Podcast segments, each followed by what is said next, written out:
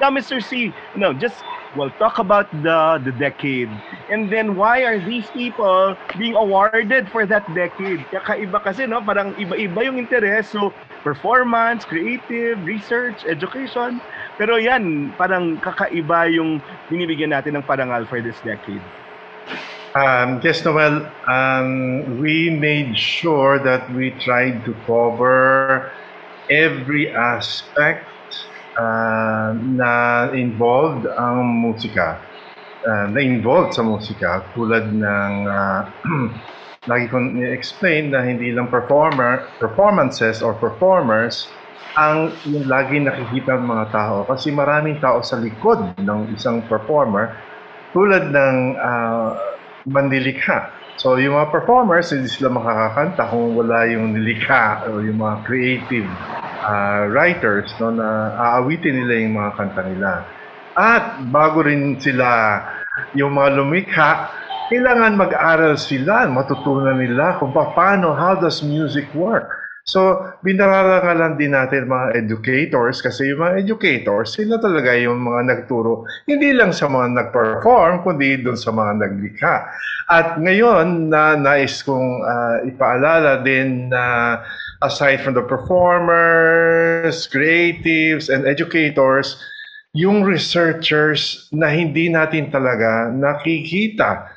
Yan ang talagang uh, isang aspeto ng musika na kaya natin natututunan o na, na kaya tayo gumagaling sa ibang aspeto ay dahil may mga researchers na uh, nagre-report no about past uh, uh, yung past music uh, styles past lahat yun at saka yung mga present music styles important importante na alam ng mga tao kung ano yung nangyayaring kaganapan. At ang pang isa, isa pa ay ang venues o uh, platforms kung saan pwedeng ilabas yung music, i-perform, uh, all types of venues.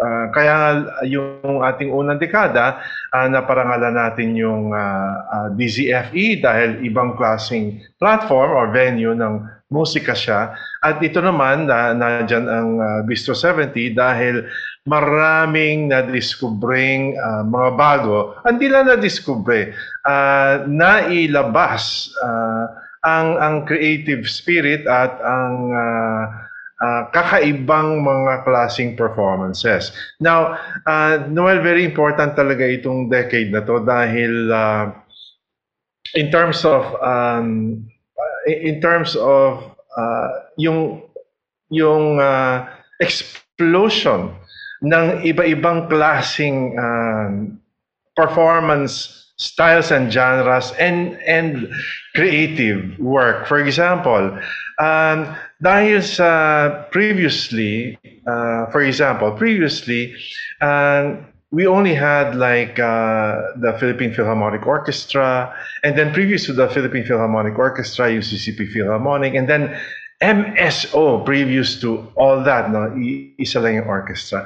Tapos because of uh, because of interest in uh, in in symphonic music nag nagkaroon ng iba-iba pang orchestra. So i must say that uh, the two decades produced numerous orchestras um, na magagaling mahusay na mga orchestras.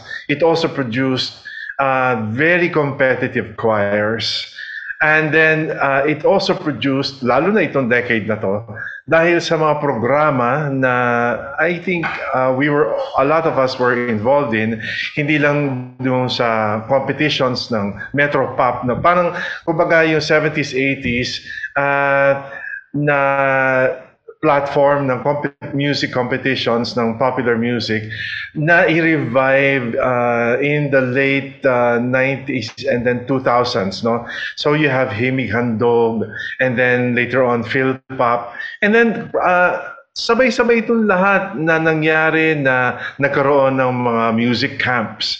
You have the Elements Music Camp, and then you have the Philpop Boot Camp, and then nagkaroon din ng, uh, ang Phils Camp naging very, very active din in terms of uh, not only promoting uh, members, but also promoting uh, education no? For all the members kahit na yung mga sinauna na lahat sila talagang they all hunger for more tools to uh, how to write better and especially ngayon talaga yung ber, yung talagang explosion ng IPO dahil nga nagkaroon ng uh, naging conscious yung mga tao about intellectual property naging ano rin to naging uh, ka kasabay or or kaakbay ng mga creative artists Ah, ito nga, sasabihin ko sa iyo, yung mga choirs dati, ah, nakawan na nakawan ng mga areglo ng kanta, kanta lang sila ng kanta na hindi sila nagpapaalam at saka Xerox lang sila ng Xerox. Alam mo na, during dekada na to, na itong uh, early 2000 hanggang sa maybe late 90s ito nag, uh, nag-umpisa yan, no? Pero ngayon na meron ng Philippine Choral Directors Association, so naturuan na educate na halos lahat ng mga choirs dito.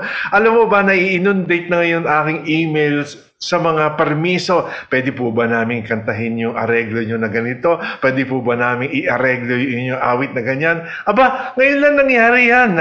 Nagpapaalam na yung mga tao ngayon. At uh, dahil nga may Philscap na, lagi ko naman sinasabi, alam niyo po, hindi ako may uh, publishing niyan ng music ko, pero mas mabuti, officially, pumunta kayo doon sa institusyon na publishing houses, etc. etc. Sa kanila kayo, kuma kumausap, ganyan, no? Tapos, ito ngayon, uh, itong decade na rin ito, lumabas pa yung ano yung yung mga baka bagong mga songwriters na talagang eto ang sasabihin ko sa inyo naluma na kami lahat ng matatanda kasi na ano na na, na over uh, ano to na natabunan na kami ng mga mga bata. But that is precisely what we want to do. We want to push uh, Filipino original Filipino music up front and to make it ano really bloom. Kasi uh, naniniwala kami na that's the only only way that the entire industry, entire Philippine music industry will move forward is for for us to inspire, uh, to push everybody to write uh, uh, original music. Tapos ito pa, sorry, isa na lang. Dahil nga dun sa ano, dahil nga dun sa bagong uh, bagong way of uh, performing uh, popular music, ito naglabasan yung mga contemporary a cappella groups. Na ang na ang ano nila, ang ang plus nila ay konti lang sila. Parang buo na. Pwede nang gumalaw yung lima o apat na singers. Gagalaw na sila. As a matter of fact, tama yung sabi ni Riva, nag-umpisa na nga sila. Nakikita ko na sila sa mga corporate shows. Hindi lang naman ang kapela ko. Meron, meron pa iba pa, mga pinopela, mga concords, mga astafelas. Lahat yan nagsulputan at magkakaibigan lahat. Alam mo, Noel, ang pinaka gusto ko sa lahat na nangyaring yan, isang magandang malaking komunidad na nagkaka uh, yeah. alam mo yon nagkakaintindihan at magkakapatid. Uh, can you imagine ako kilala ko na sila Ebe Dancer kilala ko na sila Jet Pangan samantalang siguro dati hindi kami magpapansinan dahil ibang genre nila. At isa pa dahil nga hindi pare-pareho yung dahil parallel ang aming careers hindi kami talaga pwedeng magkita-kita hmm. dahil uh, dahil sabay-sabay gumagalaw ang aming mga uh, career paths, there's there was no way for us to cross paths. Pero because of the so many different platforms that appeared during the early part of the 20, of 2020 and 20 itong dekada na to, nagkakilala lahat. So, yan, natutuwa ako sa lahat ng nangyayari ngayon uh, at sinasabi ko sa inyo na tama-tama na nagkaroon ng sudi. Guys, hindi kami, wag nyo kami pasalamatan. Lagos niya sabi na kami ang dapat magpasalamat sa inyo dahil kayo ang nagbigay ng impetus sa lahat ng ito. Kayo ang nagdala sa industriya ng musika, musika kung saan ito naroon. Kaya maraming salamat sa inyo, lahat ng mga awardees na nandito at dun sa unang uh, dekada na pinarangalan namin.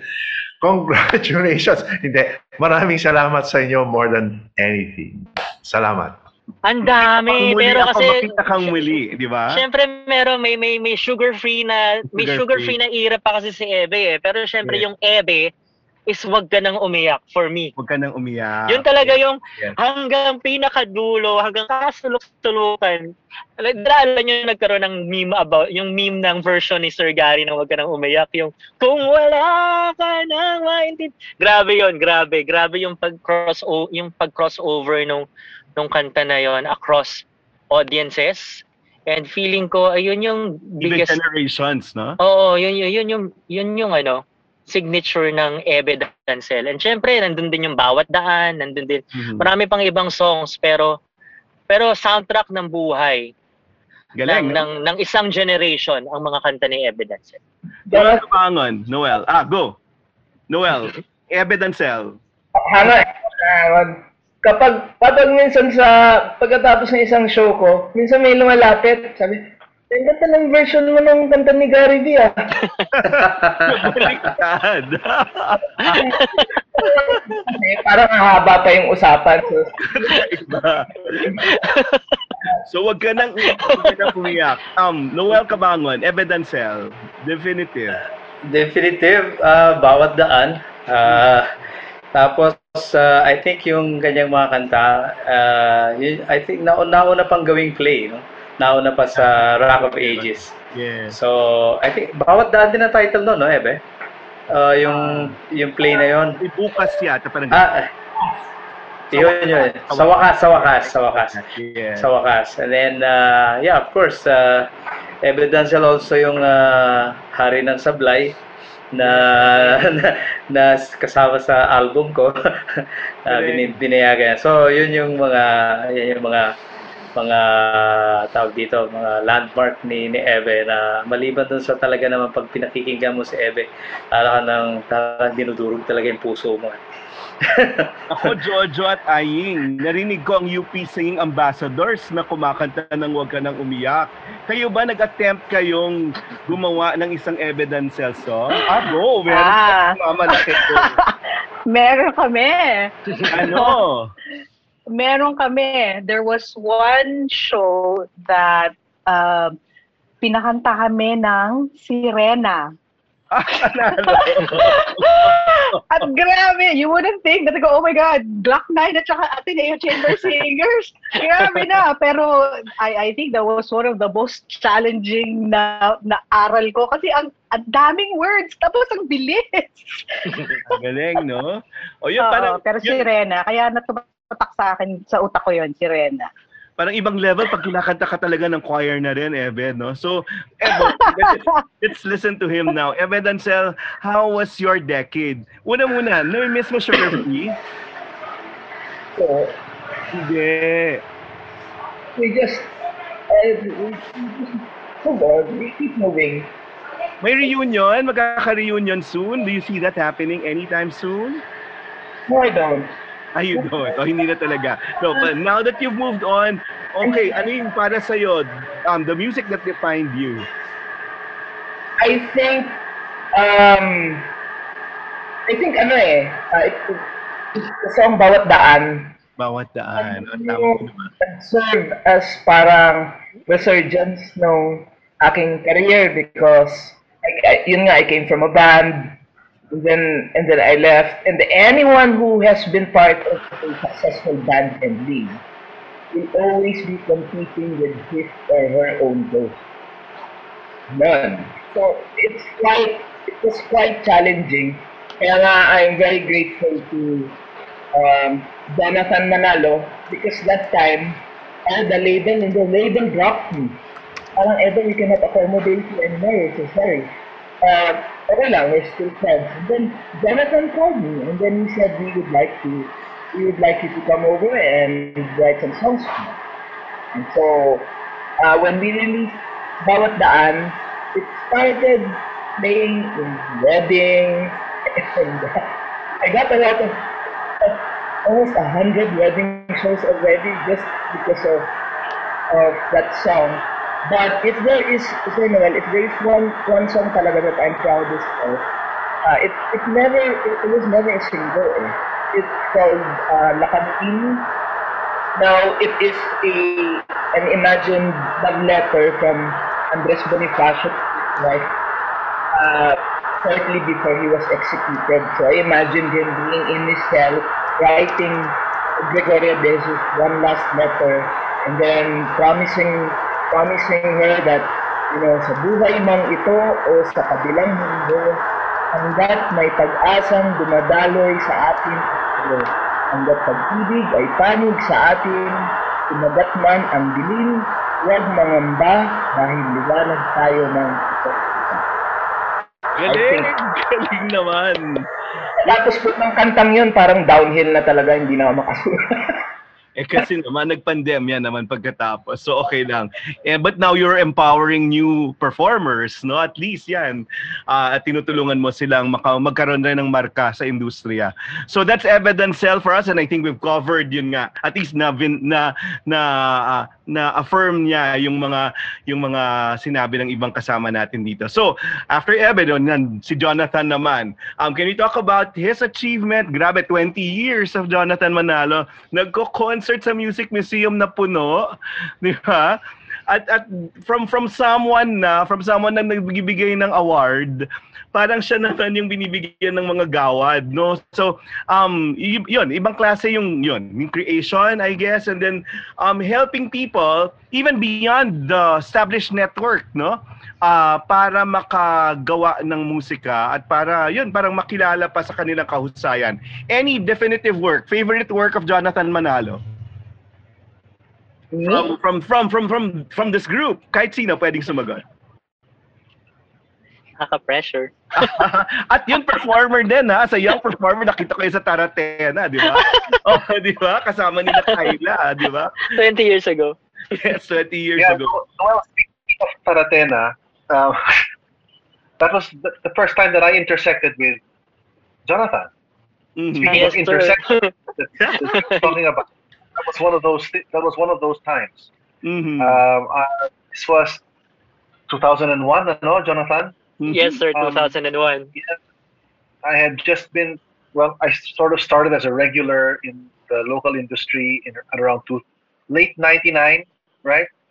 Um, That's when I came back home, and then I started doing a lot of work, and then I got hired by ABS to uh, do the Himikandong in 2001, and that was the year that Taratena won. Yeah, it, that was that was where I met Jonathan. Um, for, for me, you know, it, it it's almost like the, the the quality of the song um, didn't go with the way he looked at the time. 'Cause- Ang galing. he was a scrawny kid, right? He very, it just Yes. it- wow, how could like that come out of a guy that looks like that? You know, um, and it was amazing. It was amazing. It was a, it was it, it has such the song has such a has still has no not had but it has but this this groove and it, it really makes you uh, want to stand up and do something. I guess that's really the the whole idea of the song anyway, right? It's um, himig handog sa makabagong kabataan. Makabagong kabataan. So that's, Yes. that's it, right? Yeah. Yes, So, yes, and it, and it. it, and it really does that. Really does that. And the song is really was really the right winner, and we were all very pleased with the with the outcome. And anyway, that's that was my entree into uh, Jonathan. Thank you, sir. One person. I'll chime in. I'll chime in. Go, go, go, Mr. C. Go, Mr. C. Mr. C. Buti nga si Gerard, sabi niya, scrawny kid. Ako ang tingin ko, Jonathan, elementary school, parang naka-short pants eh. At saka, ay hindi, pareho kami nandun. Uh, I was uh, in the jury of, of that competition. Sabi ko, ako tong batang to, nanalo. Taratena. Tapos nakita ko siya ngayon when he performed it also. My gosh. And to everybody here listening to this podcast, I think uh, si Jonathan Manalo ang pinakabatang awardee. Ayun. Di ba? Tama, no? Yay! Ang bata nitong batang to. Wala pa yata 30 years old to. Hindi, Mr. C. Ang maganda rin sa kanya, Mr. C, di ba? He worked as a sa isang korporasyon, no? But he would like tell you, huy, mag-demand ka naman ng ganyan pa. Hindi yung ganun siya yung siya yung siya yung would uh, empower the creators, yung tipong alam Yes. niya yung limitasyon nung ano, nung sistema, pero on the side bilang kaibigan sabi niya, no, actually can demand for more. Pero syempre hindi pa Ala, binubuko mo siya, Noel. hindi totoo naman kasi parang Kasi aktivista ako talaga. yun, nalalaman, nalalaman niya yung ano, yung alam niya yung plight ng mga creators. So, yun, napoprotektahan rin niya. So, siguro sa management, grabe yung pakikipagbuno mo. Alam ko yun, Jonathan. Pero, in the end, at least yun, na nabibigyan mo ng ganong prinsipyo rin yung mga manilikha. Yun, maraming yeah, salamat. perfect perfect balance kasi talaga. So, Mm-mm. ako, ah sige, ako na ba? Kasi kasi any anything more before like we he talks about yun nga anong significance sa kanya. Kasi ang daming hats, 'di ba? As a record rec, a label producer, parang as a record exec- executive, tapos yun performer, oh. Tapos ayan, parang ah yun taga taga sign ng mga contracts, tagagawa ng mga contracts. Um, pero saan ka pinakamasaya, Jonathan? Ako, sa totoo lang, ah yun, yung 2010 to 2020, sobra akong, si, si, syempre, I started talaga as a songwriter and then naging producer. Mhm. And yung, yung first 10 years ko sa industry, yun, um, more of me as a songwriter and a producer. And then habang lumalawak yung influence ko, uh, after nun, di ba, so I've produced na for, for many other artists, I've written uh, songs for many other artists. I've mentored singer-songwriters. So yung 2010 to 2020, mas mga kumbaga uh, kasabay ng songwriting ko for for the songs that uh, I'm I'm writing at pinapakanta sa ibang mga singers na halimbawa katulad nung ako sobra kong sobra kong uh, sobrang grateful ako and nakakatuwa na makita yung nababago. Sabi ko nga, yung yung kanta na binigay mo changes that person's life. Katulad ng patuloy ang pangarap na binigay ko kay Angeline Quinto. Mhm. Sobra siyang, kumbaga sinasabi niya talaga na sa akin na that song is life-changing for her. So, nakakatuwa lang na yung mga songs na yon ay nakatulong para mabago yung kanilang mga buhay. And ako yung yung 2010 to 2020 din uh, sobra akong uh, grateful then to be part of uh, the mentoring and the huge career trajectories nila Yang Constantino, ni, ni Moira de la Torre, yung mga singer-songwriters na masasabi natin na sila talaga yung soundtrack ng naging soundtrack ng current generation. At the same time, uh, ako din na bilang songwriter at the same time an executive sa sa, sa isang malaking korporasyon, di ba? Uh, loyal ako sa korporasyon, loyal ako sa company that I work for. Pero at the same time, alam ko yung plight nating mga artist. Alam ko kung ano yung dapat na nakukuha natin. So, ako I make sure na na itutuloy ko ng tama kung ano yung para sa artist at kailangan ng artist papunta din sa kumpanyang pinagtatrabahuhan ko. So parang ako yung hindi dapat ito eh. Da- dapat ito yung nakukuha niya eh. Ito yung dapat sa kanya. At the same time, may mga artist din kasi na kasi extremes yan eh, di ba? Minsan may tendency na yung kumpanya maging sobrang extreme. May tendency din yung mga artist sobrang aktivista. So ako, ah, ako ako yung nagtutulay na hindi hindi kailangan din natin ibigay ito para ma-sustain natin yung industry. It's give and take eh. It's an eco ecosystem na kailangan mag-thrive ang ang lahat ng party. So yun yung yun yung ginagawa ko sa industry to be Mhm. uh, cause that balance to happen, 'di ba? Mhm. Kasi Mhm. syempre kailangan maintindihan din ng artist kung paano magna-navigate sa isang industry na kailangan din talagang mag-thrive Mhm. at kailangan ding magkaroon ng re- returns. At the same time, yung yung yung yung yung corporations who- who's running the ano the finances and everything, the contracts, Mhm. kailangan din nilang ma- maintindihan na hindi din sila magta-thrive kung yung mga artist nila eh hindi happy or Mhm. hindi compensated well or hindi Mhm. fair yung yung contracts that they are they are signing, 'di ba? Mhm. So ganun ako. Ako as much kung nakikita ko na na unfair itong contract na to sa artist, ako bilang nasa loob, ako mismo yung makikipaglaban diyan. Mhm. Diba? So ayun nakakatuwa na na ako an- as far as ano the artists that I've worked with na, marami namang magpapatunay na na sila, yung mga nakatrabaho ko, I was able to protect their rights Yeah. and with the influence that I have, ah, nakakatuwa na, na, ayun, baby steps, ginagawa ko yung dapat kong gawin sa mga bagay na meron akong control. I can Tama. yes, Ebe, go, go, go. I can attest to that because uh, Jonathan signed me up uh, back I think 2014 and 2015. Talagang sinasabi niya, bro, this is what you deserve. Mhm. Talagang alam mong aalagaan talaga niya yung artist niya. And it's funny that he's in a car now because I have very interesting trivia about Jonathan. Okay? So Jonathan Manalo, when he goes to award shows where he's usually nominated for a bunch of awards, he goes to award shows in two cars. One and rupees that he's going to take home. Grabe naman yun. Pero, Grabe bro! But lang. But you know, Jonathan Pero, yun nga, yung album na ginawa namin ni and Cell Together, Bawat Daan, it was Song of the Year, Record of the Year, Album of the Year, nung, nung ginawa namin yung, yung project na yun. So, sobrang akong proud sa moment na yun. At saka kasi sa roster ng star music artist nun, parang, uy, prestige project yung Evidencel. Yun, so yes, yun. yes. Buti na lang, yun. Anyway, let's go to Gerard Salonga na nami-miss natin pero yun nga ginagawa OFW, di ba, na were na ano, na representative Gerard. So, pero salamat pa rin sa yun for representing the Philippines there.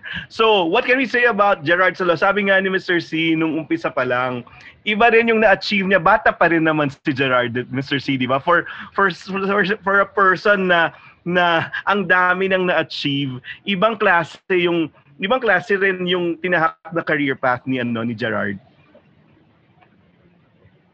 Anyone can talk about Gerard Salonga before he talks about his contribution for the decade. Of course, tayo kilala natin lahat si Gerard. Itong karamihan sa inyo dito has, has worked with Gerard. Pero every time, uh, ito ang sabi ko, lagi ko sinasabi, pag tinatanong nila sino yung pinaka uh, mahusay na kon well, you know, hindi nila tinatanong niya kasi alam nila uh, ren, no? Kung saan na yung height na naabot ni Gerard bilang isang orchestra conductor. Pero ang isa pa talagang kailangan kong sabihin, kung merong isa talagang arranger na gumagawa ng orchestra uh, arrangements, wala nang tatalo sa style at sa uh, gawa na ni Gerard kasi uh, yung detalye at saka yung uh, pagtrato, pag-treat ng bawat instrumento, hindi lang tamang-tama, hindi lang akmang-akma, pero yung yung layers ng uh, pag uh, co-combine, sobrang it's a delight to not only hear but also to read the way he writes. I'm talking uh, technically in terms of uh, music writing. So, yan. Uh, of course, marami akong pwedeng sabihin about uh, kung gaano kagaling ang ginagawa ni Gerard. Pero Gerard has worked also with a lot with Jonathan uh, Velasco. So, Jonathan, you chime in kasi kayo si Maestro at saka si Maestro. oh, God, the, you know, kasi um, si, si Gerard is, is really, really, really very musical. Uh, so, um, tuwing ano, tuwing um, tuwing nag, nag nagjo-join ng uh, ABS-CBN Philharmonic at saka Ateneo Chamber Singers uh, during the decade or even before that when we worked. Um, parating swak na swak kasi uh, we respect each other so much that um, kung ano yung kailangan ng particular production na yon on the orchestral side he does everything that he does. On the or on the choir side uh, I do everything that I have to do. Pag combine namin uh, wala na. Dadaanan na lang. Ganon. As in, talagang okay na siya okay na thank you ganyan. So uh, all the productions that you see where where the two are combined talagang um, uh, everything is is is it, it fits perfectly. Uh, but of course, oh, uh, naalala ko na birthday ni Mr. C, yung isang ano yung birth yung latest birthday mo. Si si hindi ewan ko nandun ka Noel. There were there were two conductors every time uh, the the choir appeared kasi the choir was in front of the orchestra, not behind. yeah. Behind usually kayang kumpasan ni Gerard everyone, right? Pero the choir was in front, which means hindi nila makikita si Gerard. So I had to conduct in front of the choir. So actually, nung nagpe-perform uh, both the choir and the orchestra, there were two conductors. Tapos sabi Yeah. nila, grabe, swak na swak yung, yung, ano, yung movement ninyo, yung, yung, yung, ah, yung flow ng music, eksakto, eksakto. Sabi ko, ah, eh, kasi alam pareho yung andar ng utak namin eh. Alam namin yung yung height height and music, alam namin yung flow, alam namin kung saan pupunta. So Galing, no? talagang oo, para siyang para siyang pinagbiyak na whatever. If there was a marriage between a choir and, and an orchestra, kami yun. Kami yung mag-asawa. Galing, no? Oo, we became known as the go go-to choir for foreign artists. Uh, dahil sa ABS-CBN kasi ang nangyayari, kunyari uh, they would they would perform with uh, uh, uh, uh, uh, foreign foreign artists.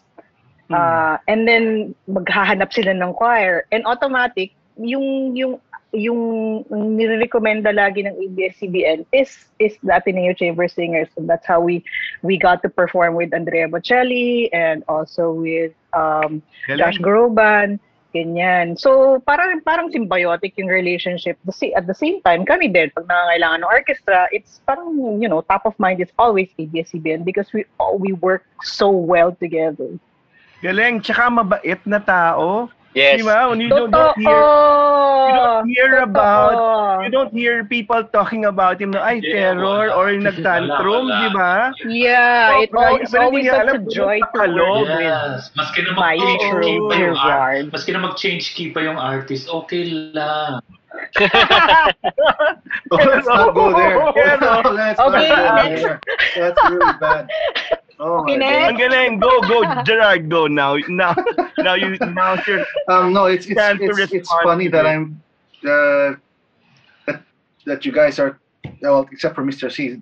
Everybody knows me as a as a conductor. You know, the, the conducting thing was never on was never in my radar. uh, I- I- one of my one of my friends from the Hong Kong Philharmonic actually asked me because he knew me as an arranger and I'd go to conduct, syempre. And he goes, "So what do you see yourself as? Do you see yourself as a ranger or as an as a conductor?" And I go, "I don't know. I still I still sort of see myself as an arranger." And this is when I I was already working with them. I had already won the assistant conductor job there, and um, then he goes, "Well, think of it this way: which uh, where does the bigger uh, percentage of your income come from now, from arranging or conducting? so that's that's how you decide." okay, so I guess I'm I guess uh, I'm a conductor now.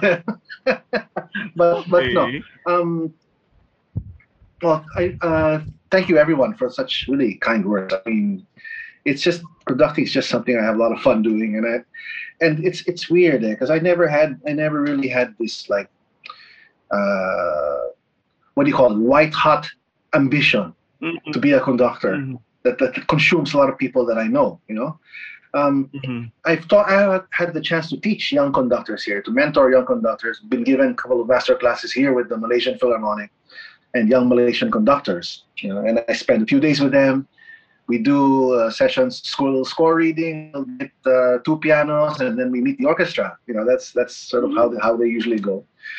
And when I have like I have these like sort of consultation hours, you know, with them where they're just with me, just me and them and a cup of coffee for a couple of hours and they're so desperate. They're like, "Oh, I want to become a maestro," ah."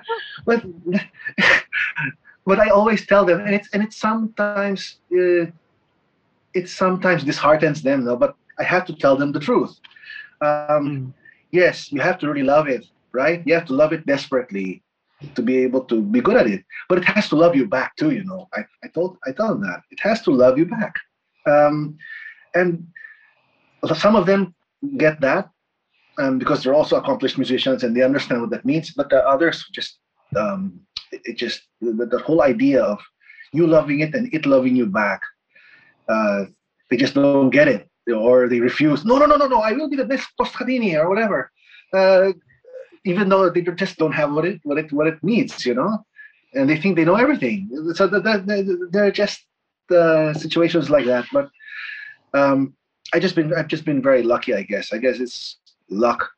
Um, sometimes it's better to be lucky than good. You know.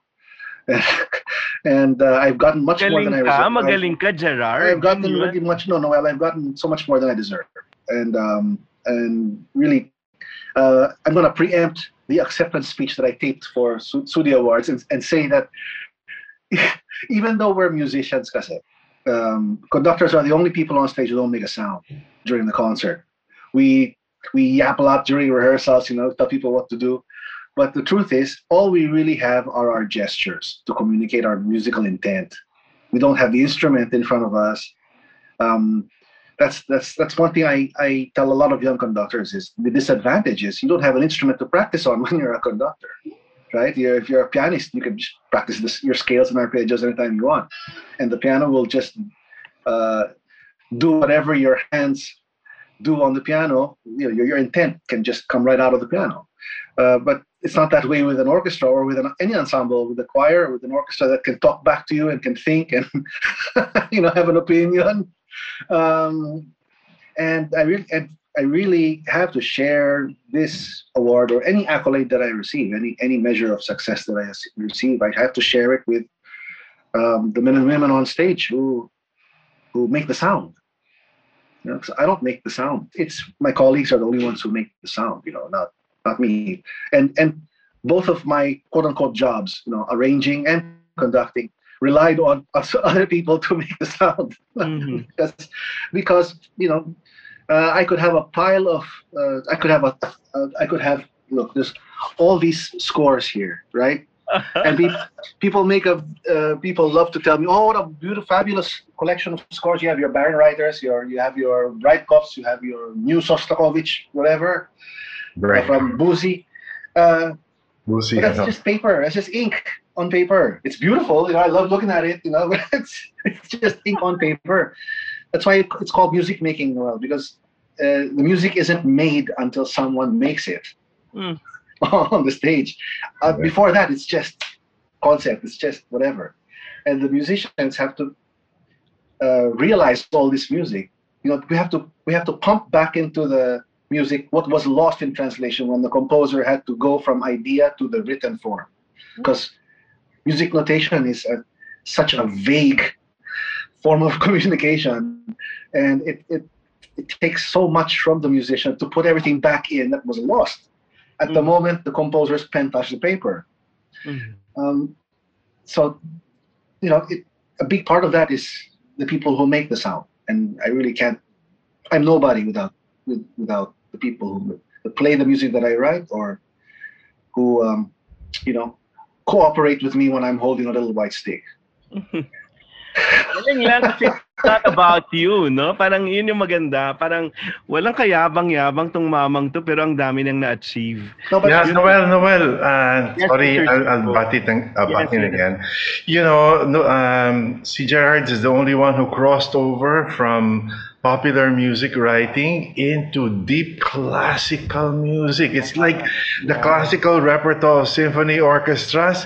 Hindi mo ako mapapakumpas kahit na yung, kahit na yung simpleng 1812 overture. My God, hindi ko makuha-kuha yung last part. I tell you, it's so difficult. And, you know, for Gerard to have jumped in into Yeah. Ah, I tell you, a deeper classical sense. Uh, kasi I will tell you, symphonic uh, music, sobrang malalim yan to to uh, to dissect and to actually understand what it's trying to say. It's what what it's trying to do.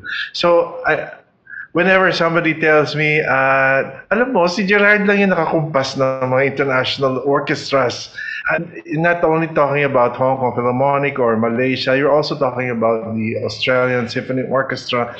And um, he went and did a recording with uh, Cecil Licad and used uh, European or uh, Eastern European orchestra. It's like, you know, to be able to communicate with a musician, uh, not a Filipino musician, but a world musician who has this, you know, iisa lang ang standard pag sinabi mo magaling, kailangan kung, kung makakasampa ka dun sa uh, standard standard orchestra, standard orchestra recording na isang symphony uh, orchestra, ah, you're already talking about ano, you're talking about that standard. And uh, si Gerard lang yung nakaabot ah, doon sa ganun. Of course, we have other uh, previous to him. Pero ang sinasabi ko ay yung iba, nag-aral sila. Kahit ngayon na, eh, kung mag-aaral ka ng, ng, ng uh, orchestra conducting, it doesn't really mean na makakamit mo, maabot mo talaga agad yung inaabot ni Gerard. So actually, sobrang laki ng inspiration na binibigay ni Gerard sa mga batang nangangarap maging orchestra conductors. At pinagsikapan niya talaga yon. No? Di ba, Exactly. yun talaga. A lot of hard work. Tapos yun, hindi siya mayamang. naman. Pero namimiss ka naming sumasayaw sa Yeah. stage. yun, yun, yun din, Gerard. So, will we ever see you like, kunyari, sing or or do a recording? Well, you know, perform on stage again? I was I was having this sort of a conversation uh, with an artistic administrator, general manager from a from an international symphony orchestra. We were just talking on the phone, uh, just Mhm. those pandemic kamustahan conversations, and uh, asked me, uh, uh, "Do you like your job at uh, the Malaysian Philharmonic?" I go, "Oh yeah, I love it, um, because here I get to conduct symphonies." I get to conduct family concerts that have uh, Malaysian pops and Indonesian music or whatever, and I get to uh, edit the recordings of the orchestra. I, I, I'm in the studio when someone else is conducting, and I'm, uh, I- I'm, I'm tasked to produce the recordings of the orchestra, and I get to do all sorts of things that I love to do. You know, and it's not even though my title is resident conductor of the Malaysian Philharmonic, I'm I'm doing so much so much more than that, and I love doing that. So he goes, he said, so what about what about your your career as a classical? And and I said, I never thought about it in terms of career. uh, it's you you're a musician. It's a life. It's a kind of a life that you have. It's it's it's not a career like you know moving up the corporate ladder. It doesn't it doesn't work like that. Mm. Um, and it's it, it's it's all about just doing what you're passionate about. So if the, back to your question, Mm. it's be, it's because I love all kinds of music, and there's no kind of music that doesn't absolutely thrill me. The answer would be yes. Of course, you'll see me in a mall show again. You'll you'll see me in an ABS Christmas special, you know, uh, doing whatever, uh, writing medleys, you know, and and and uh, having a great time because it's it's music Yeah. and and I've never and I've the the the more we can blur the boundary the boundaries of genre such a such a lovely word it's like it rolls right off the tongue doesn't it Yeah. genre Ang galing.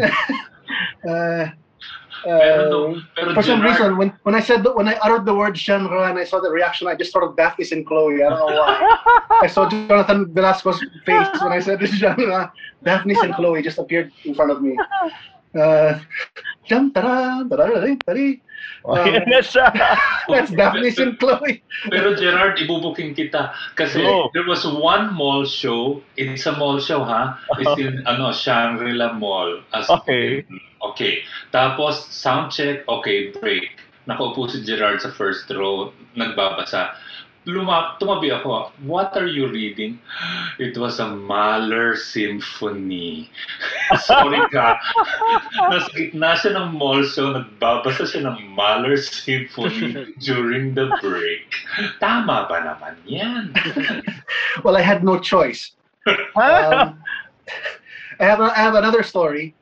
Um, Okay, I was last conducting a certain Bartok piano Mm. concerto in a in a church with uh, Ceci Licad. Hmm. and, a- and, a, and a certain uh, Jonathan Velasco appears at the rehearsal, at the dress rehearsal, and I happen to have a spare uh, pocket score of the concerto in my bag, and I go, Maestro, would you mind uh, listening to, really taking the score and listening to us from the audience, and tell me what's wrong, huh? And then this is Ba- Bartok, second piano concerto. Nabuang ako. Yun, period. Nabuang ako. Pero i- ibang klase rin kasi mag-playtime at mag-joke time si Gerard. Kaya kailangan masakyan mo rin yan. May kakornihan din yung taong yan. Pero pag gina- pa- at least, no? Pero pag nag-joke, nag-joke na yan, parang at least alam, alam mo komportable. So, well, thank you and we miss you. I have one more one more Okay, story, just so that uh, I can say the pot is calling the kettle black. Noel Ferrer. Okay. Um, I was I was hanging out in Ateneo one day in an, in an org room in Colaiko Hall, and knock the door knocks and it's an English professor named Noel Ferrer, and he asks us all in the room just out of nowhere, guys, guys, I'm having a mental, mental block. What? I have to define define effort. Define effort. So Shepard, we think he's oh, he's an English teacher. We gotta help this guy out. So we're all panicking in the room, coming up with our best Atenean, you know, uh, wordy, uh, Oral exam as, worthy. as wordy as possible, you know, definition for effort. And then suddenly we all of us give it, no? And they're wonderful, as you might expect. And then he goes, ay, alam ko na, sorry, mali kayong lahat. Ha? Bakit? Eh di, lafagan ng mga airplane, and then he closes the door and he gets out, and he leaves. And so there's my there's Noel Ferrer Sayang. story for you. This was in 1990, ladies and gentlemen.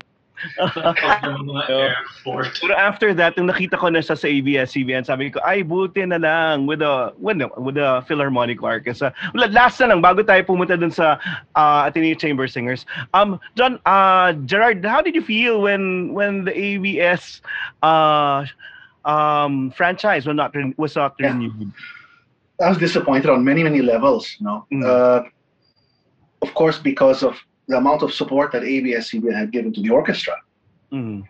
and not just our orchestra, the professional orchestra, to the orchestra of the Filipino youth as well. That's what a lot of people Mm. don't realize that this Mm. whole project called Ang Mission, which is the orchestra of the Filipino youth, it's it's it's it's inspired, modeled after Venezuela's El Sistema, which is a socialized music learning system. It, ABS was 50% of that of that effort. Yes. And now it's, of course, thankfully, Ang Mission has been taken up 100% by First Philippine Holdings, which is, of course, Mhm. another another Lopez group. But Mhm.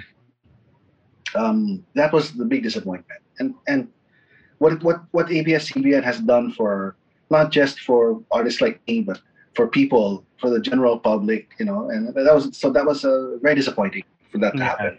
Uh, but I never rule out a comeback. You know, they came Yeah, back once, they'll come back again. Yeah, we'll So, all pray for that, yeah, and we're we all know that's we'll going to happen. Um, so um, I never say that I was music director of the ABS CBN Philharmonic. I am the music director of the ABS Galing. Philharmonic. Yeah. Um, so so that, yeah, that, that that was a that was a big uh, a big blow. Definitely. Definitely. And while we're waiting for Why? ABS-CBN's comeback, we're always just waiting for you here also to come back to the Philippines kung ano man, kung saan ka man mapadpad pa before yun, finally makasama ka na namin ulit. Yes, let's go to the Ateneo Chamber Singers. Sila naman ang i-roast mo, Gerard. Any, any, Si any, Maestro. any, Hanik? okay. Uh, no, why are they so significant during this just this decade? Kasi parang yun, ang daming choirs. So of course, yung mga MADs and and singing ambassadors, yun yung, iba hinahanap yung concert chorus, pero oh yun, ibang klase tong ano, tong Ateneo Chamber Singers. Bakit mo sila naging favorite, Gerard? well, for for like a lot of artists, it's about being at the right place at the right time. Mhm. uh, having the right people, uh, making the right hires. You know, all these things can add up and and give you uh, a certain kind of result. Mhm. But um, all those are, are mainly circumstantial, accidental, however you want to call them. no? But what what is not accidental is the the artistic caliber of Jonathan Velasco That's true. the, that that is that that part is, I believe is is really the the, the, the hub you know the Yeah. center of, of what of what makes ACS ACS Mhm. because because you need you, any any ensemble um, is to be judged by how much unanimity there is in it. Yeah. That, that's that's how it works. You know, whether it's an orchestra or or a, or a chorus or a, a quartet, it doesn't matter. It, ensemble needs unanimity Mhm. and an identity and a sonic uh, uh, fingerprint, if you will. And, and and largely, it's the music director's job to Mhm. to to shepherd that. I mean, we only call it we you know we don't we, we never own it or we never.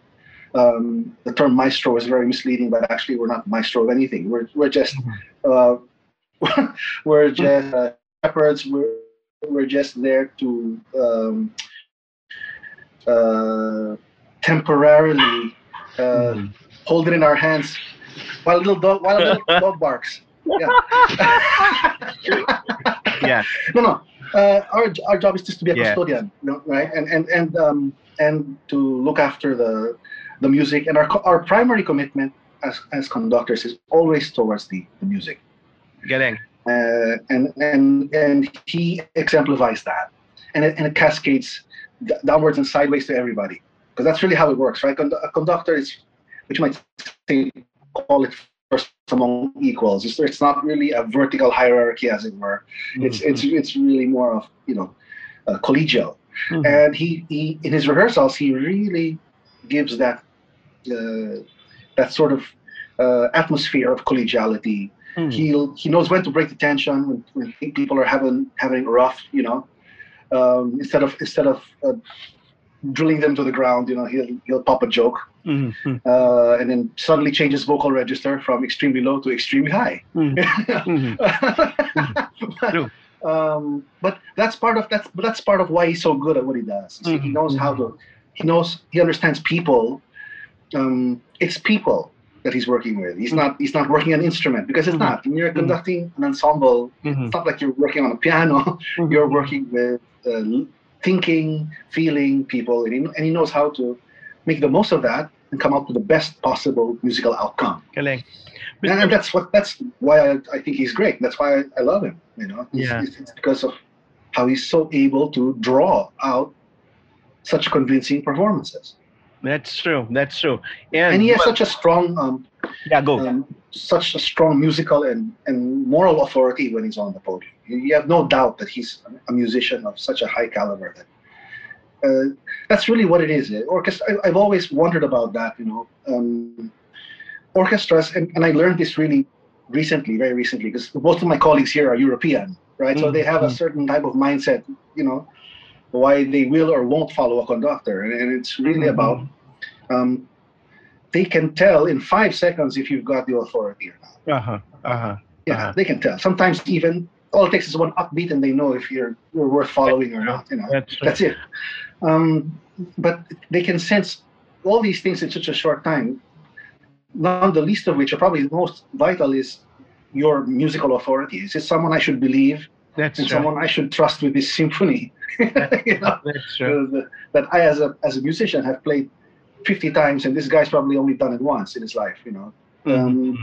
so he has that. He exudes that without trying to. Some Mhm. people just have that. And Mr. C has that when he's on the podium. Jonathan, uh, Jojo has that when he's on the podium. Mhm. And he, he, it's one of those things you can't be taught. You know, that you just sort of have to have. Mhm. And like what we said earlier, you can love it as you can love it oh with all your heart, and it won't love you back, and it's just not going to work. Mhm. Well, well, uh, music loves this guy back a lot. Sobra, no? I watched the I watched the past episodes of Ryan Ryan Musikahan at nakita ko siya pala yung conductor din ng OPM choir, Mr. C. So so kilala mo na siya noon pa. So you were one of the happiest people nung nakita mo na sa jury, lahat nakita at napapa, napahalagahan yung Ateneo Chamber Singers. Why? Why was it? Yes, uh, actually, uh, i- ilagay natin sa perspective, yung Ateneo Chamber Singers uh, kasi, um, karamihan sa kanila ay uh, alumni ng, ano, ng Ateneo Glee Club. At for them to actually be singing together pa rin, no? Yes. Uh, a lot of them are singing, still singing together, uh, which means they really love the craft. They really love uh, choral singing.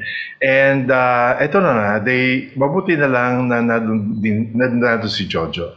Pero of late, hindi, syempre, they have to get, uh, they also get uh, singers who are not uh, alumni of, uh, Mhm. tama ba, Jo? Not alumni of the Ateneo. Kasi um, um, they have to maintain a certain standard. Kaya nga yung pagpanalo nila noong 2014 at ah, ito rin nakaraan 2018 yata yon na nagpunta sila sa uh, silang isa sa top na ng mundo kaya naimbitahan sila nitong um, ah, another uh, one of those very big choral competitions na sa Europe no? Ah, at invitational lang yon yung pinakamagagaling lang inimbita nila.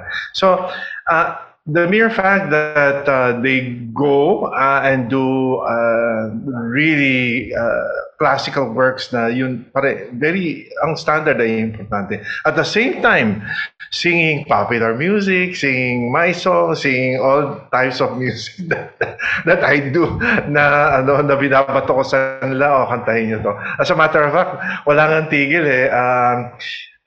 So if you ask me, matagal ko nang kilala si Jojo at uh, uh, a lot of their singers na nandun din ngayon sa uh, sa Ateneo Chamber singers ay nagkasama-sama din kami lahat sa ano San Miguel Philharmonic, San Miguel Master Choral.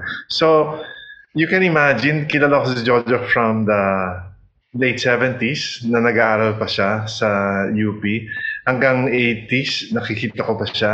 So lahat ng ka- kahit lahat ng mga jokes namin mula noon naaalala niya hanggang sa pati yung ano pa- pati yung bore herding alam niya yun na yung joke na yun pero this is a private joke so hindi namin pa pwede isang bulat Ah, so kahit na yung, yung kahit na yung part na ano I mean no alam niyo ba kasi kahit si itong si Gerard nakasama ko yan sa UP College of Music. At as a- as an informed student hindi siya ano hindi siya ah, siya hindi enrolled. Can you imagine he was he was in my music theory class 3 and 4 tapos tinatap niya lahat ng exams ko. Ano ba Kahit to? sampid lang siya, parang gano'n. Sumpit lang. Eh, ano, siya yung laging top sa dictation, sa theory, sa solfege. Kaya, grabe. You can imagine na... Pag nakikita nagtama, no? Eh, ito din si, ito, ito din si, ano, si um, ah, Jonathan Velasco. Nung estudyante ko din niya sa theory. Ayan, no? Ah, nagtatap din sila ng ano, sila din yung lagi naming binabato as college representative sa mga ah, quiz shows. Kasi ang galing sa dictation, sa solfege, saka sa theory. Anyway, so Can you imagine, mga bata pa sila, magagaling na. So, umabot na dyan sa part na yan. That's why when, whenever whenever we talk about uh, choirs, tingnan mo naman kung sino yung pinaka top Philippine choirs. Philippine Mads, Ateneo Chamber, you're talking about the singing ambassadors, you're talking about the UST uh, sing- Yes. singers, na super din ang galing. Then you're talking about the Actually, lahat sila pumasok doon sa listahan ng ano Yeah, ng yeah. ng ah, ng ito ng Sudi. Ang daming choirs diyan na magagaling na nandoon sa listahan. Pero ah syempre iba din yung nakita ng jury at ah, sinuri kayong lahat at yun, kaya nga kayo nandyan. So, But definitive work, Jonathan and Aying, um, una muna, no? Ano yung, kumusta yung suporta ng Ateneo dun sa, dun sa Ateneo Chamber Singers? Kasi you, you carry their name, no? Parang ako, siguro a lot of other choirs, ganun din, may limited na resources, no? Pero nakakaya niyong mabuhay. Pwede magsabi ng totoo, Jonathan. Manay. Eli, ikaw yan. Oh, uh, Ateneo has always been supportive e- ever since. Actually, uh, especially yung office of the president, see, uh, they were uh, well, the office was instrumental in the formation of Ateneo, the Ateneo Chamber Singers. Kasi nga, galing kami sa ano eh, uh, galing kami sa Ateneo College Glee Club. Yeah. And uh, when we wanted to continue singing uh, past graduation, kasi nga, pag Glee Club ka, kailangan sa kaya ganyan. So, eh, gusto pa namin kumanta. So, we approached the then president, si Father Ben Nebres, and he helped us um, set up yung, uh, yung Ateneo Chamber Singers.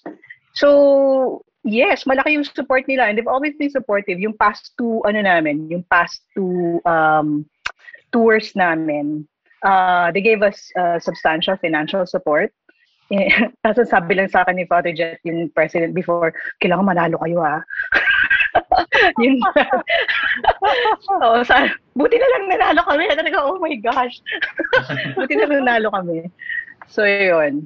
And uh, well, yun, yung yung inis, nung yung start ni Father Ben, na sabi niya, okay, this is going to be the seed fund, bibigyan namin kayo ng pera para Mhm. para yun mat, matustusan yung gastos and also yung yung uh, pangsweldo nyo kay Jojo, ganyan. So, magto 20 years na, magto 20 years na na tuloy-tuloy pa rin naman. Buti. So, and and they provided us with uh with the practice rooms nagka hinanapan kami ni Father Tito kaluwag ng ng ng space sa Ateneo before. So for the longest time we were rehearsing in uh the the sports center yung Moro Lorenzo. Kasi ano niya yun? Uh, ano niya yun? turf niya yun. Yeah, turf niya yun. So yun. Galing, So, galing. So, um, We're saan thankful. pupunta? Oh, as pandemic or what Oo. Oo nga, saan papunta to ngayon? uh, uh, art, artistically speaking, um, it it's uh, it's uh, it's uh, still uh, uh, uh, uh, yung aming mission uh, and yung aming uh, mission vision is to really perform always at a very high caliber year after year and to also um, uh, uh, not only perform very well but to to to spread the good news of Filipino cor- Filipino compositions. Mhm. So so parati namin dala-dala yan ah, mga Filipino compositions ah, even in competition. So dala-dala namin yan. So we we we want to um, we want to make that um, you know a priority. At Um, pag-iipon ng mga piyesa pa, no? Parang gano'n? Yeah. Oh. Oh, kailangan talaga eh. Uh, uh, for uh, like for example, uh, ang konti ng well, hindi naman konti pero uh, piling-pili yung mga sumusulat chorally. You know what I mean? Okay, sumu sumu sumusulat kayo maybe ng ng, ng kanta pero to write specifically for the choir or for the choirs, uh, medyo kailangan dumami pa yon. So, tinutulak namin yung mga composers para sumulat para more for the choir. Yun. Galing, galing, galing. galing. Yeah. And also, uh, um, oh, shucks. I, I was going to say, yung dito sa pandemic na to, I, I think there was, um, yun nga, yung, yung, yung thrust ng choir suddenly became different. Kasi, yun eh, yung pang hindi, hindi ka maka, maka, uh, yun, yung, yung, you, you can't get together to, to produce Yeah. music. So Yeah. now we're resorting to virtual choir. But at the same time, parang lagi ko sinasabi sa members, it's it's a paradigm shift, Yeah. 'di ba? Parang parang we we had to to shift our energies uh into, you know, keeping the boat afloat, trying to make music in, in any way we can and still, you know, not sacrificing the quality. So so we really put an effort in the virtual choirs na nag-hire na talaga ng, you know, to to produce the best sound possible in in the in these times. So to stay excellent at dapat masaya rin palagi. Di ba? Yun, yun yung tinatry yung ano. And to uplift Yeah, and the- always, yeah? Yeah, and to get and to get together and to to try Yeah. to keep the choir, ano, it, and and that's it. Yung parang parang how to be normal in these abnormal times. That's true. That's true. Yeah. And it pays at your friends. Ah, yun yun eh. Kung hindi nyo mahal yung isa't isa, wala talaga, mahihirapan kayo. So yun, Ah, totoo yun. ah, totoo yun. Yeah. Yung, Yeah. yung, yun, yung, yung, the, the one thing unique about the Ateneo Chamber Singers is that, well, we, siguro mga 40% of the Mhm. membership is Mhm. still part of the original group. Yes. So, yes. ang uh, yun, parang marami pa rin kami na kumakanta, magto 20 years na kaming kumakanta together. Galing. So, so yun, so yun, parang grabe, no? So, yun, we, we Jonathan don't Manalo, consider 20 years, 20 other years. people. Oh, ayan. Family na talaga. Yan. So, let's go to another group. Kasi yan, Riva, si Riva naman. Um, sinasabi nila Mr. C, di ba? Sila yung pinaka, I guess, malinis or pinakahasa, pinakahandang i, parang i, iharap sa buong mundo na a cappella group sa Pilipinas. Kayo ba, di ba? Yun, kayo yung mga nasa choir, nasa choral group. What makes them different, a cappella go? Isa-cite ko lang na talagang nung nag-compete sila sa Austria, at Mhm. nanalo sila ng gold. Talagang, wow, laglag na talaga yung pangako dahil wala, kalaban nila yung buong mundo ng, akape, ng contemporary a cappella. Kalaban nila yung pinakamagaling. And then later, uh, the year after, they were chosen as one of the top five world contemporary a cappella groups. Can you imagine that? Nakahanay, Wow! nakahanay sila sa ano, sa pentatonics tsaka sa real group. Ano ba 'yon? Sabi ko Ah, yan. ganon. I mean, meron bang isang grupo na nakagawa niyan? Tapos anyway, they competed in Russia. Nanalo sila, tinalo din nila lahat ng ano.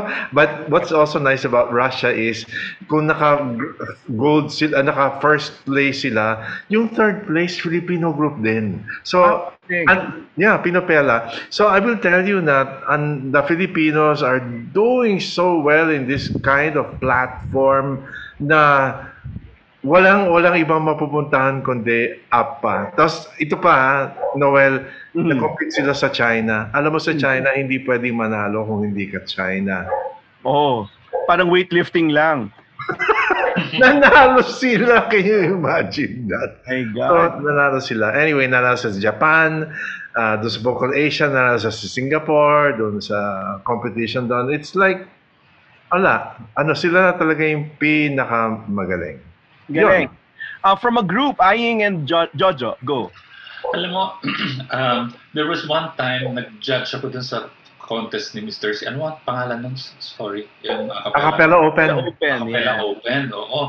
Sabi ko, okay, nako, bawat grupo na marinig ko, parang, sandali, ah, okay, ito may improve pa, ito, napaka-positive ano. Ito may improve pa, pa, parang hindi balance. Okay, sige, siguro sa microphone siguro yun. Kasi, biro mo, pag sabak-sabak mo ng ganyan, yun ang microphone na ginagamit din ng the rest, di ba? So, kung ganyan. So, siguro ganun kaya, you know, I was uh, um, trying to reason out na baka ganito, baka ganito. Tapos, ah, ang, ang, ano, ang, um, ang um, intermission, intermission, ang intermission number, eh, a, a, a cappella go. So, kumanta sila. Perfect. Perfect. The same microphones.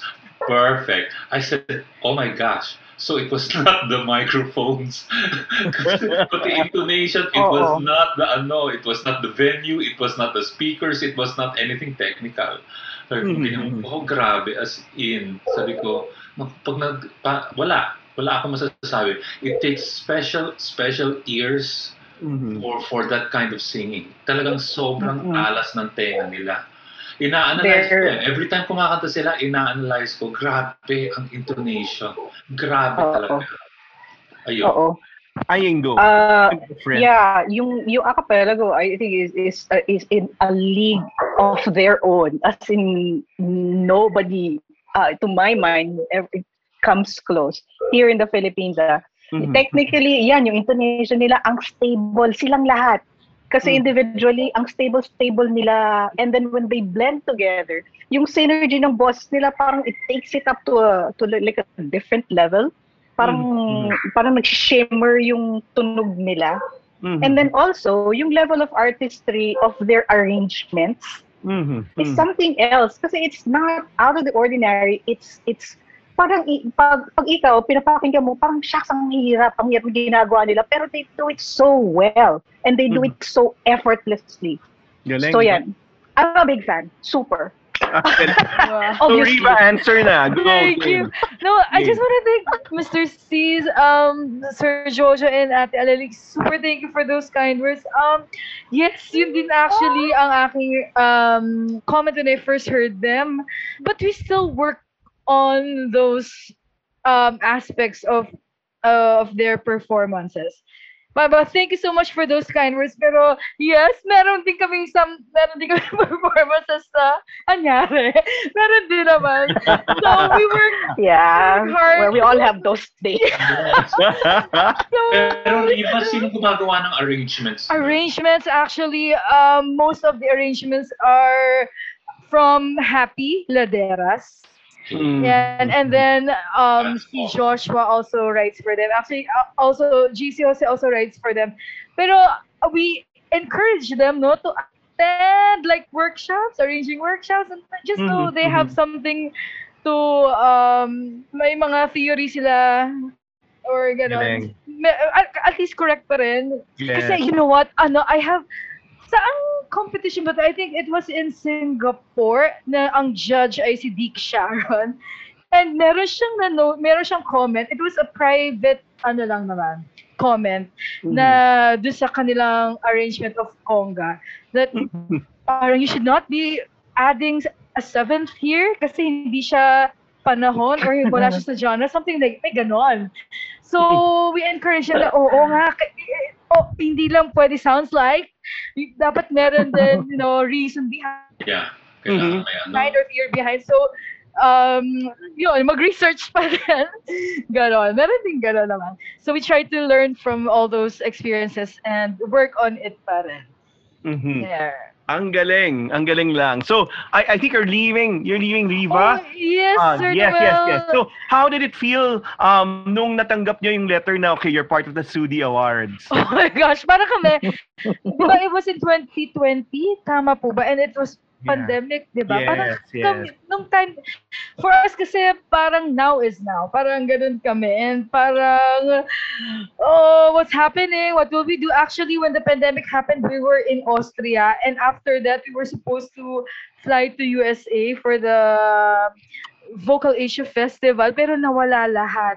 Uh, when we uh, received the email, parang kami, oh my gosh, ah, me, lugmok, medyo lug, lugmok din yung group, ah, yung team sa nangyari sa pandemic at that time. Pero nung na-receive namin yung email, wow, wow, we left an impact. Maybe we left a, an impact in uh, the last decade, te- 2010 to 2020. Wow. Hindi na namin namamalayan na we are leaving those ano trails ng minsan kasi we are also sometimes we are hard on ourselves. Yes. in in creating the our path. Pero thank you Sudi because we are we were reminded that Mhm. yes you're doing great. You're doing a good job. Just continue with it.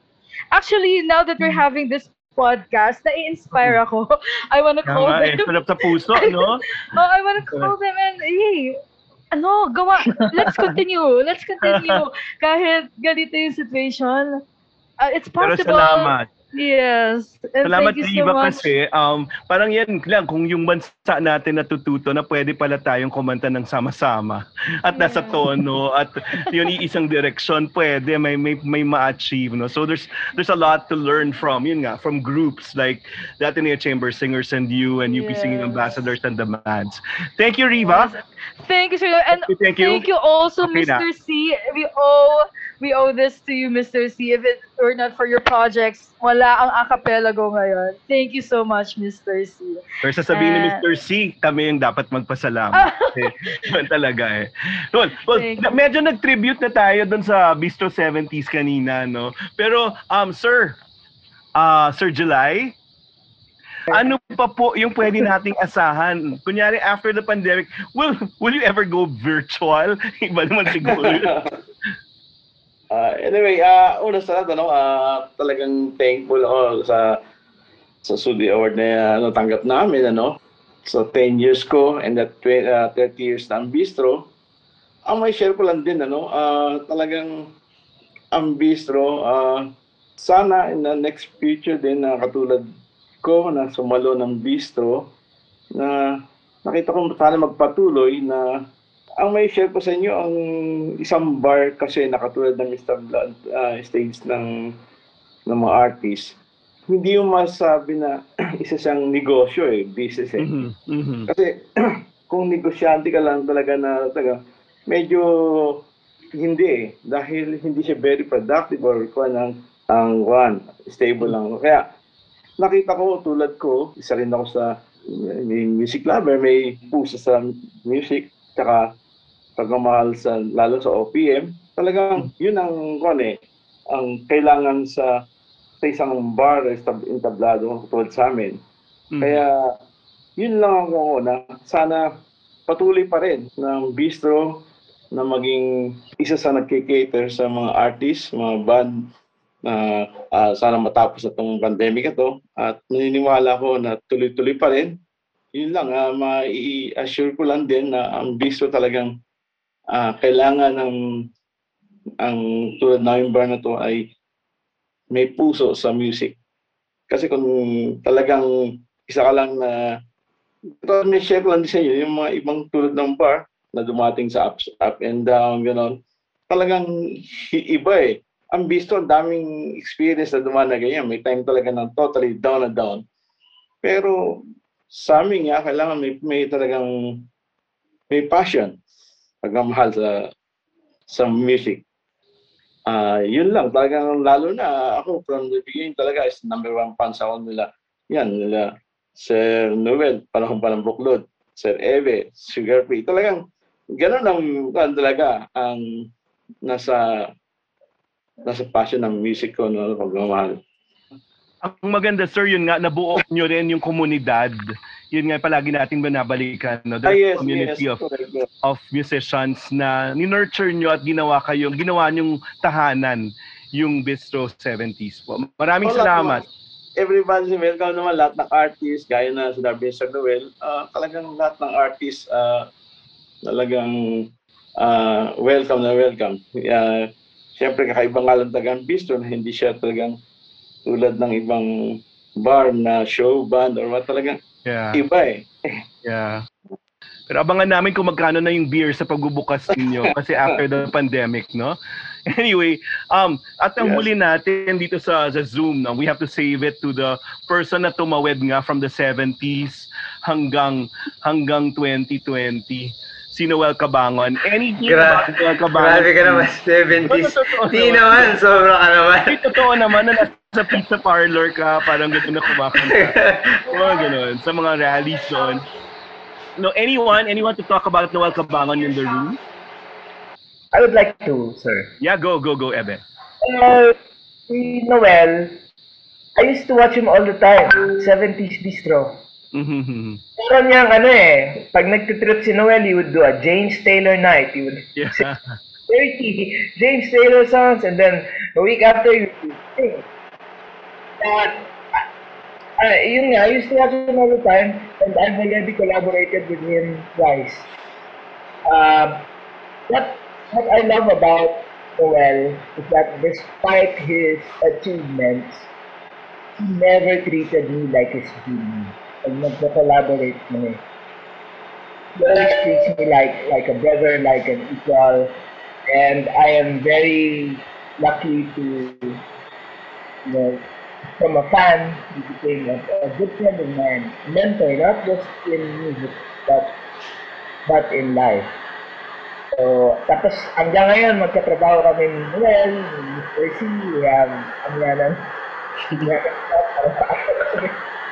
kung ano yung pinapag-usapan namin araw-araw. So, Noel is very deserving of uh, this award. Hindi madamot, no? Jonathan, go. O Noel Cabangon. Ah, Sir Noel.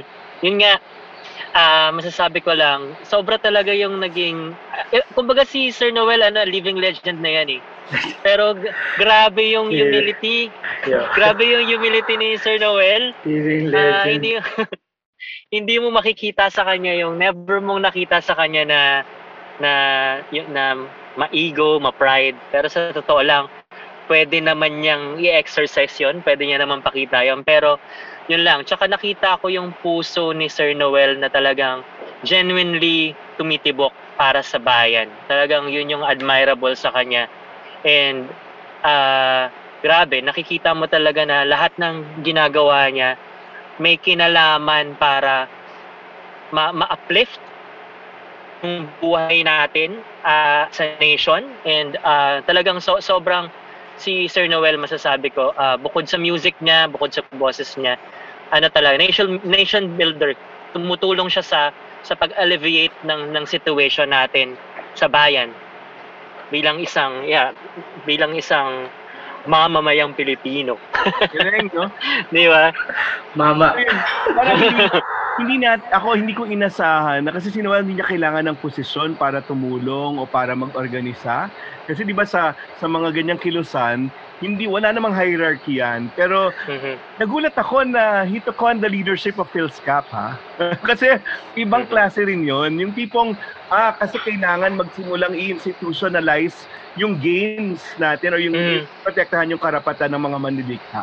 Nagulat ako doon kasi parang, uy, at least at least he's taking leadership position na hindi na ginagawa naman niya na dati pero ito may title kasi ayaw niya ng mga ganyan. Gagawa yan, tutulong yan sa isang cause pero tahimik lang. Pero yun, ang dami niyang naayos uh, with his initiatives. Parang, it's really house cleaning nung ginawa mo, di ba, Noel, dun sa, sa Phil's Cup. And then after nun, isang term, hindi katulad ng ibang leaders dati na gusto pa, wala na, pin- pinabilin na niya agad sa mga susunod na mga, yung mga bata. Yun nga, parang, Good example.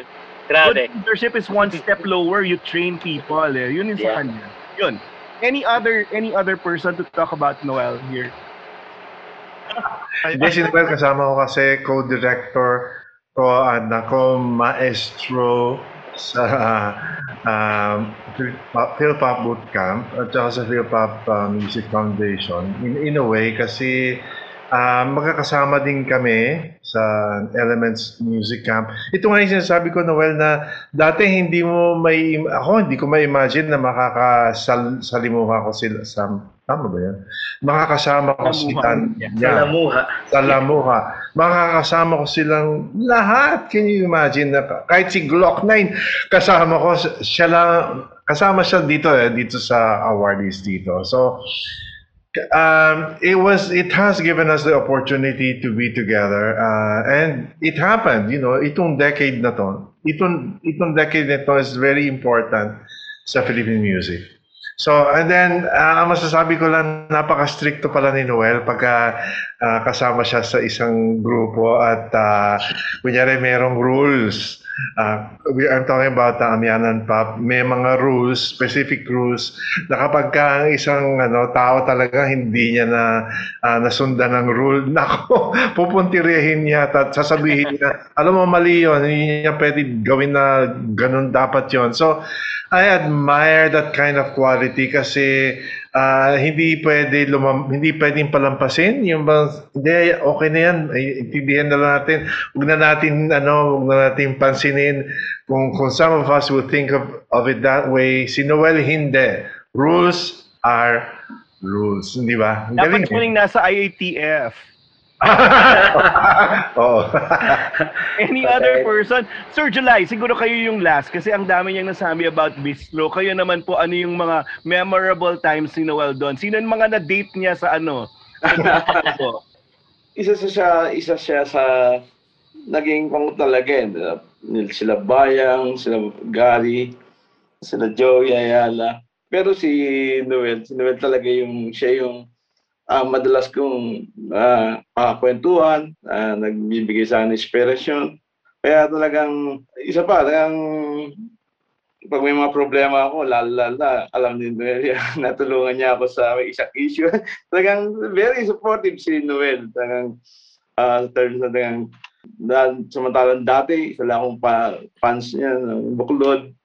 Tapos ngayon, uh, nakakapagpetuan na kami dahil isa ako sa honor ng bistro. Uh, anyway, talagang, saludo talaga ako kay Sir Noel. So, Sir Noel, so after being awarded Sir- here now, Sir uh, Noel. yung kasudi ng 2010 to 2020, no? Parang after the pandemic, saan papunta yung ah, mga gusto mo pang gawin in terms of Ah, pagpapalaganap ng music natin? well, actually, yun nga, yung naikwento ni na Mr. C tsaka ni Eve. Ah, dahil nainggit kami sa Visayas Pop, Min Pop, Ilonggo Pop, parang kami naman dapat meron din kami sa North Luzon. So, itutuloy namin yung ano, yung ginagawa namin sa North Luzon para meron ding ma-develop namin no yung ah, yung music at saka makapag ah, makapag-mine kami ng mga bagong mga artists. Ah, kasi parang ah, ano talaga medyo hindi ko alam kung sabihin natin nahuhuli pero hindi eh. Ah, doon sa kasi nag-launch kami ng aming songwriting festival and ah, nakaharap na kami ng aming ah, semi-finalists. At ah, surprisingly may mga may mga artists na bago yung tunog na nakakatuwa na hindi pala puro country music based ang ang ah, ang, ang mga kanta doon no? Ah, so yun so yun i, itutuloy namin yung ah, ginagawa namin dahil ah, mahalaga yung ah, kaya hinatak namin si Ebe ang aming presidente pala ng Amyanan Pop Music ah, Incorporated. So ginawa namin nag ah, nag ah, nilegalize nag muna namin ang aming pangalan, ng aming organisasyon para magkaroon kami ng legal personality and we'll be able to really ah, get sponsors and everything. Para hindi sabihin ng mga tao na fly by night kami. Although kasama namin ng national artist and ah, yun ang aming talagang alas na alas. alas na alas Walang talaga na. kapaguran. Oo, kalad ka rin eh. Si Mr. C. Kaya kung saan pwedeng kalad ka rin, buti na lang, nayakag namin Sa may sa amyan. pagkain at musika. Okay yan. Oo nga. So, ayun, ah, of course, syempre, patuloy pa rin, hindi naman natatapos yung mga issue ng ating bayan. Lalo na ngayon na ah, mag-election, so we have to get involved. Ah, mahi medyo mahirap, medyo ang hirap lang talaga dahil ah, ah, yung disinformation na sobrang embedded na sa ano no sa mga tao na hati na ang ating ang Pilipinas dahil diyan sa kulay na dilawan tsaka hindi dilawan no? Ah, mahirap. Yun yung isang ah, kailangan na natin bakahin no? Ah, at ah, ang musika ay mahalaga talaga sa yung kanyang role mula pa nung nilabanan natin ng diktadura hanggang ngayon. Mm.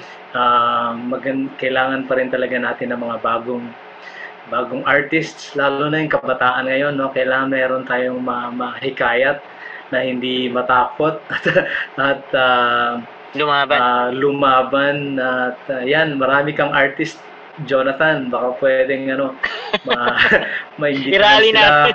yes.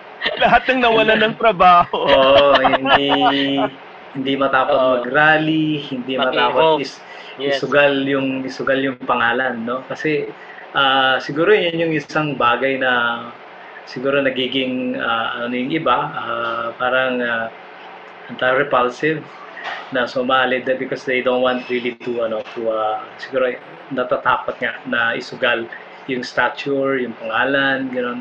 Um, but you know, uh, uh, kailangan kailangan talaga natin ngayon. Kaya Jonathan, yung ginawa nating kanta, pwede ba ilabas mo na rin 'yon? Oh. Nako, malapit na. Actually, minug konti na lang. Actually, si Ebe magre about to record his part pa lang din sa song Ah, na yun.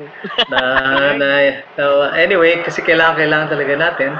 Uh, it, it's not really kasi siguro yung yung pagmamahal ko sa sa bayan ay natutunan ko dahil naging aktivista ako. Ah, dahil marami akong mga nakilala na mga aktivista nag ah, nag-aalay din ng kanilang panahon at buhay no. At ah, hindi na bago 'yon. Ah, lalo pang na-challenge ngayon no at ang ang ang challenging lang talaga ngayon ah, ay kung paano natin itatawid no ang ang panahon ngayon no na gusto kong masiguro yung yung yung yung kinabukasan ng mga bata ngayon? Ah, siguro marami rin tayong mga na-miss. Kaya kung kaya tayo narito ang dami tayong mga kung kaya ganito yung kalagayan natin. Pero isang malaking ano rin no? Malaking lesson no? Itong ah, kung nasaan tayo ngayon. Ah, at lalong magpapatibay ito ah, lalong mag ah, mag ah, magpapaigting yung ating involvement no Ah, minsan nga pinagsasabihan na rin ako na wag masyadong maingay, huwag masyadong uh, uh, dito, critical. Pero hindi minsan dito, hindi mo na rin talaga papigilan, di ba? Uh, kahit na mga pahapyaw lang, basta meron ka lang parang na nakaka, kumbaga nakakaganon ka ng konti, nakaka-nudge ka. Uh, at yung at yung mga kanta mahalaga talaga dahil very uh, persuasive ang musika tumatagos sa uh, walang barrier na ano no na na pwedeng humarang tumatagos talaga siya sa kahit na anong uh, henerasyon anong anong uh, class sa uh, ano, ano sa buhay uh, anong tumatagos kaya mahalagang mahalaga yung yung music uh, kaya Ebe, gumawa ka na ng mga kanta mo uh, damihan mo. uh, at uh, yun, uh, magpapatuloy lang uh, uh, uh, Noel, kung yung tanong mo. Parang hindi parang nananalay tayo na sa panganla sa dugo natin ang pagiging uh, makabayan, uh, pagmamahal sa bayan, pagmamahal sa tao, sa ating kapwa, uh, Pilipino, kahit na DDS pa yan. Kasi alam natin na naligaw lang yon Ma magigising din yon DDS niya. Anyway, so, uh, ayun, at siguro pasyensya lang, no? kailangan talaga ng mahaba ring PC. Uh, at uh, makakal- malalampasan din natin ito. So, yun lang, siguro yung masasabi ko. Sa, ang sarap, ang sarap sa puso lang at sa kaluluwa ng, hmm. ng naging talakayan natin ngayon. Ang sinasabi nga maganda ngayong pandemya, nakita natin yung kahalagahan ng pag-oorganisa. Ang daming mga guilds, ang daming mga grupo, ang daming mga proyektong na nabuo. Tapos yung institutionalization na ginawa mo, Noel, yung parang at least may mga bosses, yung mga yeah yung mga grupo na kailangan kailangan natin ngayon. So, yun. Um, sinasabi nila yung Sudi daw means renowned, um, celebrated, famous, illustrious. Pero hindi naman yun yung dahilan kung bakit kayo gumagawa ng musika eh. Yeah. Mas higit pa doon, higit sa sarili. So, we'll end the session with Mr. C saying something well, really pushing us to yung great inspiration. At yan, palaging tema ng sinasabi niya, salamat talaga. Kasi yun, salamat kasi nabubuhay pa rin tayo ng may pag-asa dahil sa inyo. Mr. Maraming salamat, Noel. At uh, nais kong magpasalamat isa-isa sa inyo. Um, Jonathan Velasco at Aleri Salazar ng Ateneo Chamber Singers, uh, Ebe Dancel, uh, isang uh, man, mga awit, manlilikha na musika, Jonathan Velasco, ay Jonathan Manalo, isang uh, producer, at uh, manlilikha ng musika. Uh, Gerard Salonga, isa pong tunay na minted na maestro ng Symphony Orchestra na isa ring mahusay na, talagang mahusay na arranger for orchestra. Noel Cabangon, dahil sa iyong uh, wisdom na ikaw talaga may wisyo dahil kailangan mo kaming samahan sa iyong uh, pagka-aktivista at uh, sa iyong tinagal sa industriya na nagiging uh, kayo ang sinusundan namin lagi. Uh, Riva at ang Acapelago dahil sa inyong uh, excellence, no? Sa excellence na inyong dinudulot at binibigay sa inyong art form. At uh, kay July na nag uh, um, nagre-represent ng Bistro 70 na isang venue napakahalag napakahalagang venue na isa ring parang platform ng performance ng mga original Filipino music and uh, original Filipino uh, artists and bands na diyan nagsimula. Maraming salamat sa inyong lahat dahil uh, napaunlakan nyo kami ngayong araw sa inyong napaka napaka busy panahon uh, sa inyong uh, mga careers. At maraming salamat lagi. Ako nagpapasalamat sa inspirasyon na inyong ibinibigay, sa inspirasyon para sa mga susunod na mga musiko, uh, musicians, researchers, educators, and and uh, platforms and venues na, na pwede pang sumulpot. Maraming salamat at magandang araw sa inyong lahat. Maraming salamat. So that's it for the awardees from decade yun nga. Yung the decade of 2010 to 2020. Maraming salamat sa pakikinig. Tapos yun, excited na tayo. Tapos na yung dalawang podcast bilang paghahanda dun sa awarding. So we invite everyone to watch the live streaming of the first NCCA SUDI Awards, the National Music Awards yung tawag natin. August 21 at 28, 7 p.m. via the NCCA's Facebook and YouTube pages. Maraming salamat at magkita-kita po tayo muli. Thank you! Sarap lang sa puso.